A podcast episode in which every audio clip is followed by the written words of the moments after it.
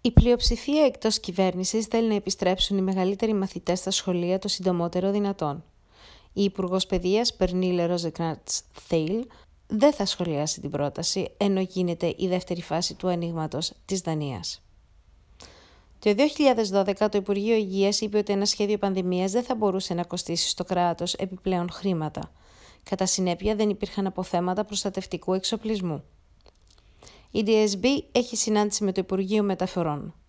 Ο λόγος είναι ότι η DSB διέταξε τους οδηγούς των αμαξοστοιχείων να μην φορούν μάσκες προσώπου, καθώς το προσωπικό πρέπει να έχει μια ομοιόμορφη εμφάνιση και ότι οι μάσκες μπορεί να ανησυχήσουν τους επιβάτες. Μερικοί οδηγοί ανησύχησαν και η υπόθεση θα συζητηθεί τώρα. Οι φυλακές ανοίγουν σε περιορισμένο βαθμό για επισκέψεις σε νεαρούς τρόφιμους καθώς και σε τρόφιμους με ανήλικα παιδιά από τις 18 Μαου. Μια ομάδα ερευνητών βρήκε ένα αντισώμα που συνδέεται με τον κορονοϊό και εμποδίζει την πρόσβασή τους στα κύτταρά μας. Ο καθηγητής μολυσματικών ασθενειών στο Rick Hospital Jens Ludgren ήταν πολύ ενθουσιασμένος. Με λίγη τύχη, αυτή μπορεί να είναι η νέα θεραπεία για ασθενείς με COVID-19, λέει. Οι οδοντίατροι μπορούν τώρα να παρεμπέμψουν τους ασθενείς τους να εξεταστούν πριν από οποιαδήποτε θεραπεία, ακόμη και αν οι ασθενείς δεν εμφανίζουν συμπτώματα. Μόνο εκείνοι που είναι αρνητικοί θα μπορούν να λάβουν οδοντιατρική θεραπεία.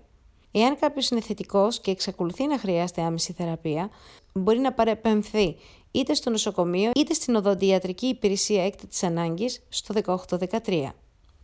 Ένα πέμπτο ή περισσότερα από 2.000 άτομα είτε έχουν νοσηλευτεί είτε είναι νοσηλευόμενοι επί του παρόντος με κορονοϊό στη Δανία, το οποίο είναι λίγο περισσότερο από το 1 πέμπτο των 9.771 επιβεβαιωμένων περιπτώσεων λίμωξης, σύμφωνα με νέα έκθεση από το State Serum Institute.